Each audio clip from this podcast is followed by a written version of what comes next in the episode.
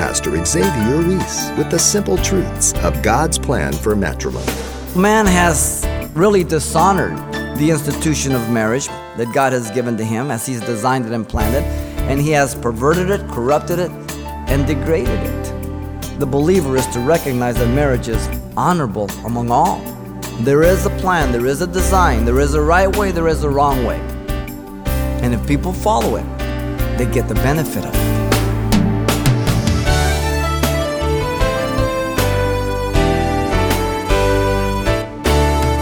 Welcome to Simple Truths, the daily half hour study of God's Word with Xavier Reese, Senior Pastor of Calvary Chapel of Pasadena, California. When the happy couple says, I do, have you ever wondered, are they really listening to the commitment they're making in the marriage vows? Well, with today's divorce rate at over 50%, it doesn't seem likely. And that's the exhortation behind today's study, drawn from the book of Hebrews. Let's join Pastor Xavier for today's important Simple Truths lesson titled, Marriage is the Best. The question was asked of elementary school children How do you decide who to marry? And the response was the following You get to find somebody who, who likes the same stuff you do. Like if you like sports, she should like it. And uh, she should keep bringing the chips and the dip. Alan, age 10 no person really decides before they grow up who they're going to marry. God decides it all the way before, and you get to find out later who you're stuck with. Kristen, age 10. A second question was asked What is the right age to get married? 23 is the best age because you know that person forever by that time. Camille, age 10. No age is good to get married at. You got to be a fool to get married. Freddie, age six. All these children had to have been influenced by adults. What would your children say to these questions? Love is to be the uh, distinguishing mark of the church and the Christian as you know. Jesus said, By this shall all men know that you're my disciples if you have love one for another in John 13 34. We're to love God supremely with all our heart, mind, and soul, and love our neighbor as thyself. And these two lie all the commandments, the prophets, so on and so forth. Jesus told the lawyer in Matthew 22, 37 through 40. Paul tells the Romans that love is the fulfillment of the law in Romans 13, 10. Uh, we can boast of our knowledge, we can boast of the pastor we sit under, we can boast of the church, we can boast of our mission budgets or whatever it may be, but it all means nothing if the motivation behind it is not love. If our aspect and perspective of life is not God's love. I'm never talking about perfection, but we have a great potential in Christ Jesus. For that reason, the author of Hebrews here concludes the epistle with the practical exhortation regarding the proper perspective and practice of love in chapter 13. Chapter 11, faith. 12, hope. 13, love faith, hope, and love, the greatest of this is love. And notice that he begins this chapter with four individual groups that he addresses. In verse 1, love for the believer. Verse 2, love for the strangers. Verse 3, love for those in prison.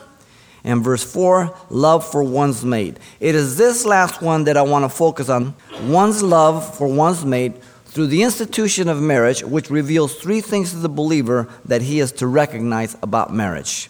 Verse 4 says, Marriage is honorable among all, and the bed undefiled, but fornicators and adulterers God will judge. Here's the three things that believers to understand from this verse. First, the believers to recognize that marriage is honorable among all. Secondly, the believers to recognize the appropriateness of sexual relationships in marriage. And then, thirdly, the believers to recognize that God will judge fornicators and adulterers. Three simple things that are very, very important for us today. The believer is to recognize that marriage is honorable among all. He says it in very few words, straightforward. No exposition, just a proclamation. First of all, marriage is the institution of God, not man, by this statement. It is from Genesis all the way to here. God created Adam and Eve. Adam from the dust of the ground, Eve from his curved side. He caused a deep sleep to fall upon him, as you know, and from his curved side he took flesh, bone, and blood, and made the woman. And Adam said, This is bone of my bone, flesh of my flesh. She shall be called woman because she was taken out of man in Genesis 2.23. And then God, as you know, performed the very first marriage, the very first ceremony to bring a man and a woman together. The idea behind the word for marriage is that of joining two people for life, a commitment till death fidelity, loyalty. Words that you don't find in today's society. They're dirty words. Fidelity, loyalty, integrity, commitment, morality. Dirty words today. The word marriage is used in the context here to describe the state of, of marriage, the institution that God created. Uh, and it's also used for wedding ceremonies in that context, as we see in Matthew 22, 29, and then the wedding feast at Canaan in John 2, 1. So it describes both the institution as well as the ceremony and the feast that's going on.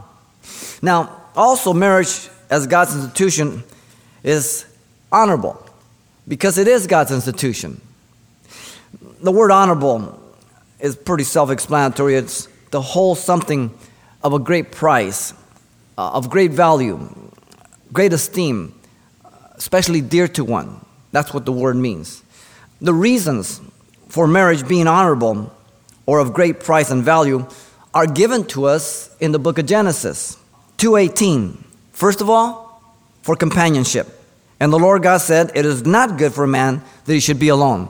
Companionship. That's the first reason why it's of high value and honorable. Single men and divorced men die sooner than married men. Don't laugh, they do. Fast foods, fast living, loneliness, Second reason for compatibility 218 of Genesis. I will make him a helper comparable to him. Compatibility. Male and female were created for the harmonious, efficient living as one. It's better to have two. The proverb says if you lay down, you have body heat. If two are together and they're attacked, they can be help to one another. Thirdly, Genesis 2:23, for completeness. And Adam said, This is now bone of my bones, flesh of my flesh. She should be called woman because she was taken out of man. For completeness here. The most natural thought when someone is in love with another person is that they say, I cannot live without them because they feel complete in their presence. And when they're not in their presence, they feel a void. Now, God's love is not based on emotions, but there is that sense of identity when someone's in love. I want to be with that person. Completeness. Fourthly, for community. 224 of Genesis says, Therefore a man should leave his father and mother and be joined to his wife. For community. God created man to be in community according to God's institution of marriage, which is the healthiest and has proven in every civilization. And when that is broken, decay comes in. Fifth, for cohabitation. Genesis 2:24, and they shall become one flesh. There is to be a gratification with that one person that cannot be compared to any other. One man, one woman. Good reasons to hold marriage in high value, esteem, a goal, if you will, something to shoot for, something to wait for, something to long for. Today, that's not the perspective. You ever find your Christmas gifts before Christmas and open them up as a gift as a kid? Were you excited when you opened them?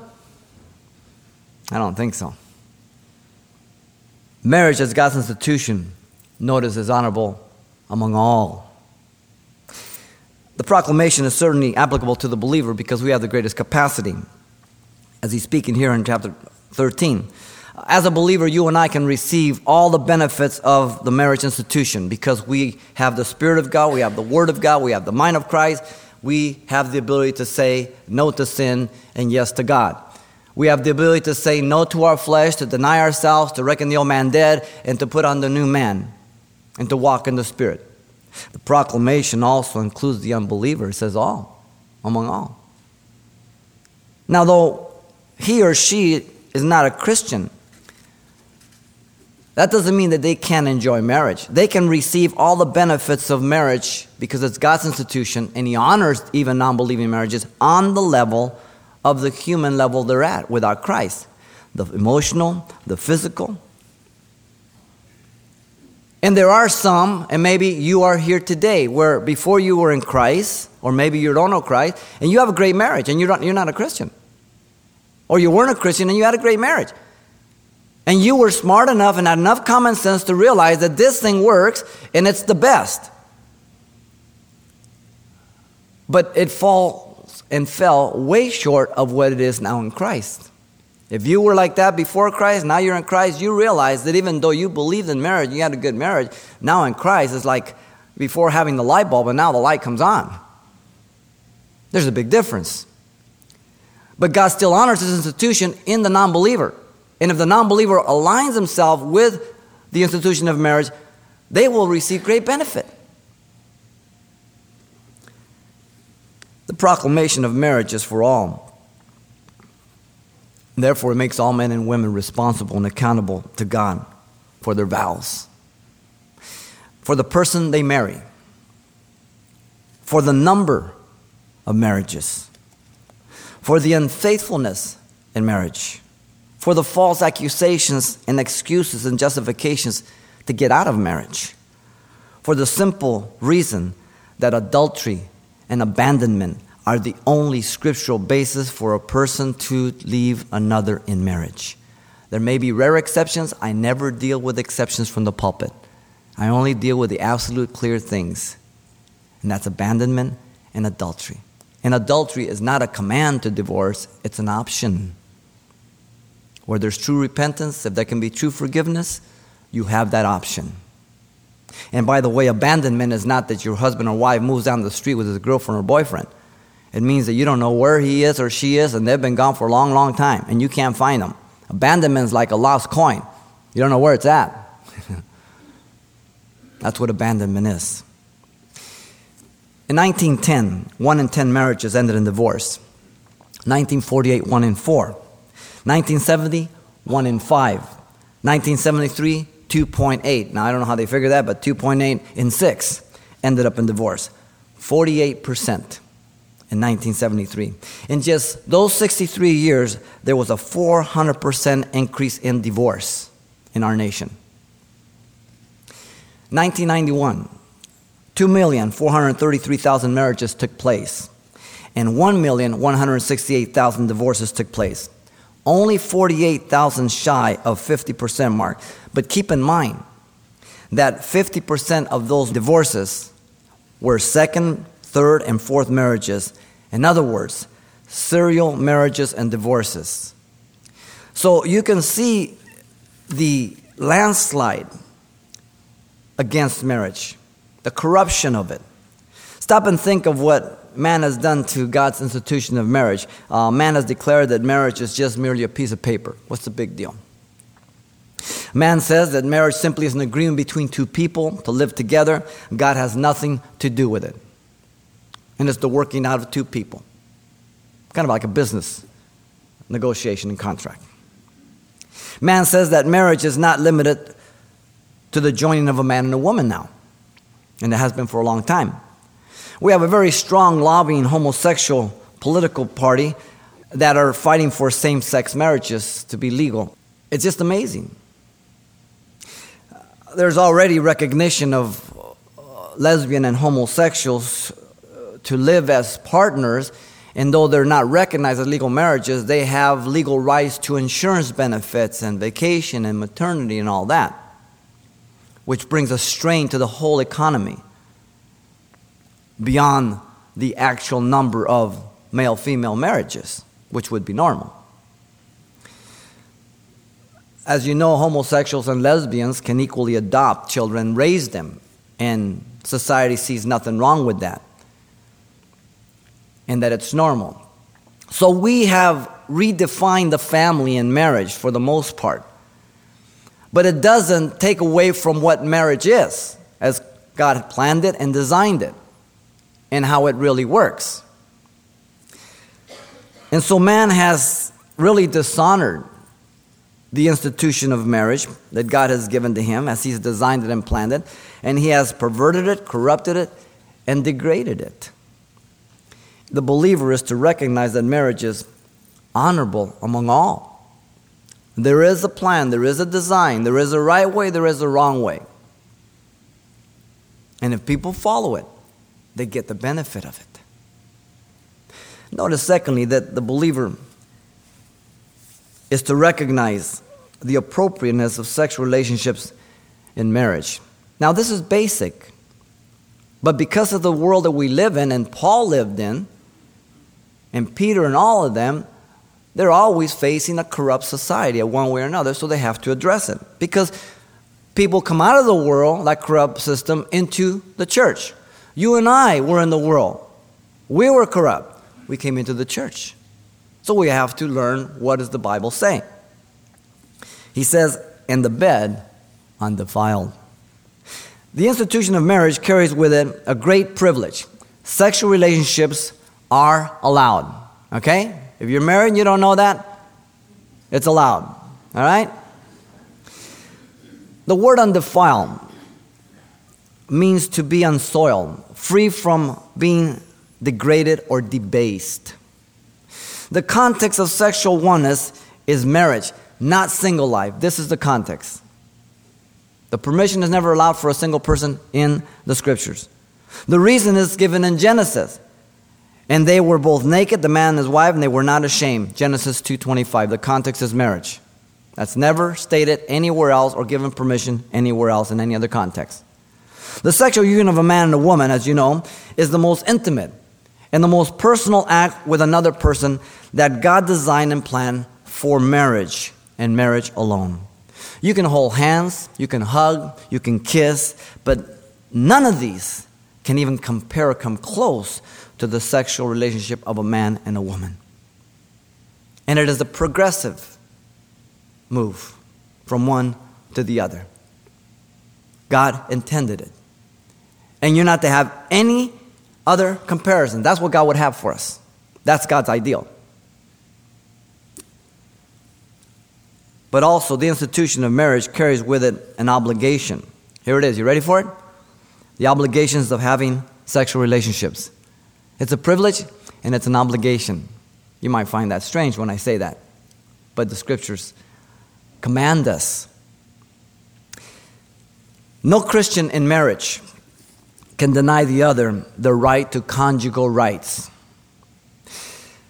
The Christian in marriage can communicate to his or her mate a desire to abstain for a set time, perhaps for the purpose of seeking the Lord or fast, whatever it may be.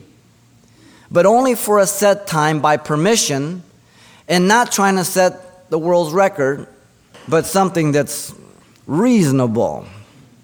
Paul the Apostle deals with this because Christians can get weird sometimes about sex. Some Christians at times they if they deny themselves this right once they're married, then that makes them more spiritual. No, no, it just makes people more frustrated and uh, unreasonable. Paul the apostle, as you know, addresses the Corinthians in 1 Corinthians chapter 7, verse 1 through 6. He says, he says, I would have you to know that a man is not to touch a woman or a woman a man except for their own mate and that both of you have the equal obligation.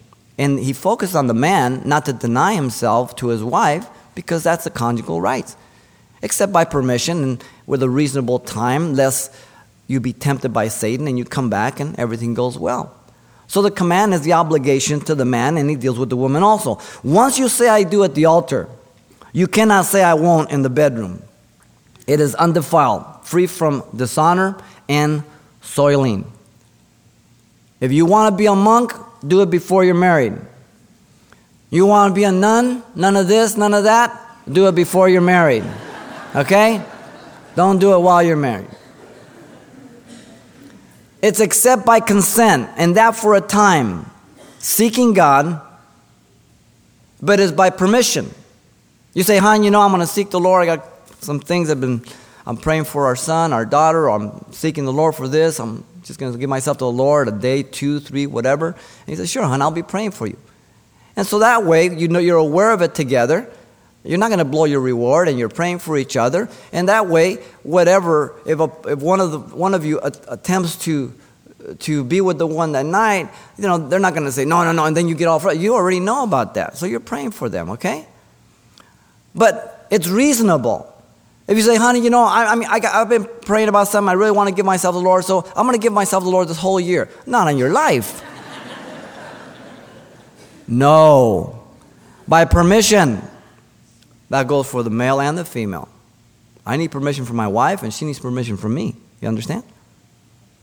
Anybody who teaches you that sex is bad in marriage is teaching doctrines of demons.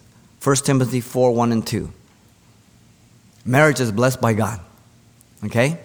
It's an ascetic, like if you're going to make you more spiritual. No, no, no. You feel that you want to keep yourself from sex? Hey, great. Serve the Lord, but don't get married.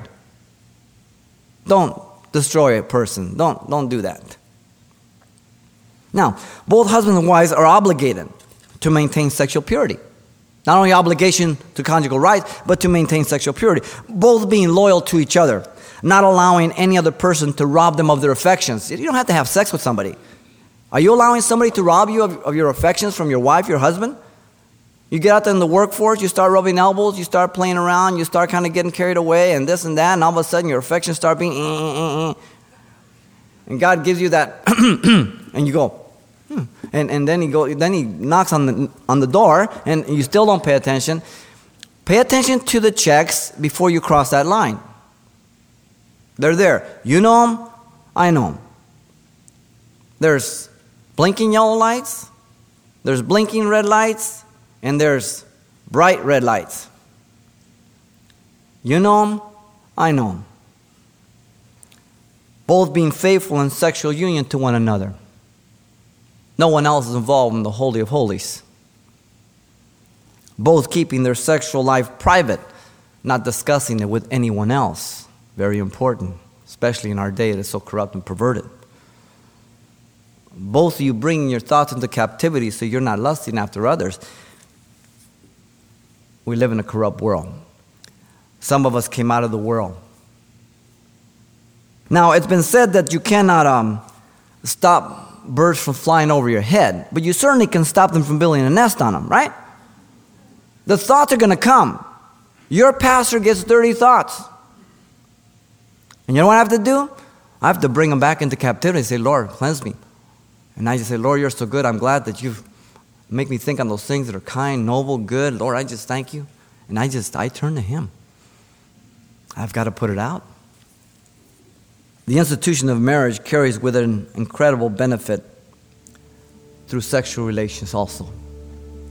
The sexual union is a bond that comes between the husband and wife through these sexual relationships like no other because it is a type of oneness like no other, as we've already said. And because there is no other person in that type of relationship with you and should not be, it is unique. There's no one else. If you are opening up yourselves to another, beginning with flirting, you be careful. In your sexual relationship as husband and wife, you are coming to each other in a sweet surrender. Affections, devotion, of love for one another. Pastor Xavier Reese and the sanctity of marriage on today's Simple Truths.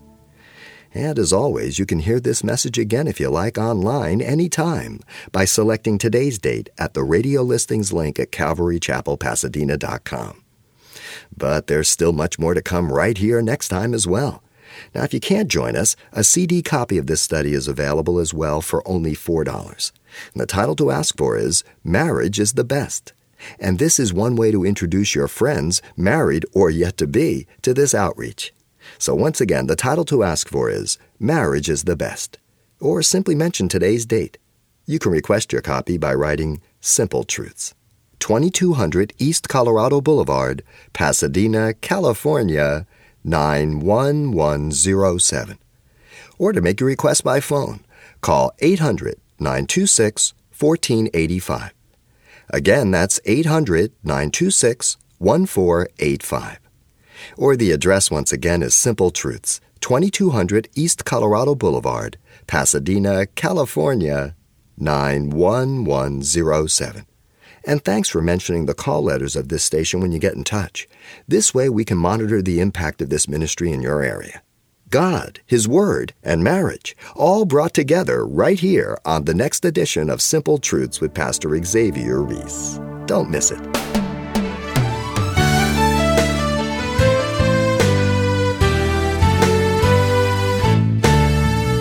Simple Truths with Pastor Xavier Reese, a daily half hour broadcast, is a radio ministry of Calvary Chapel of Pasadena, California.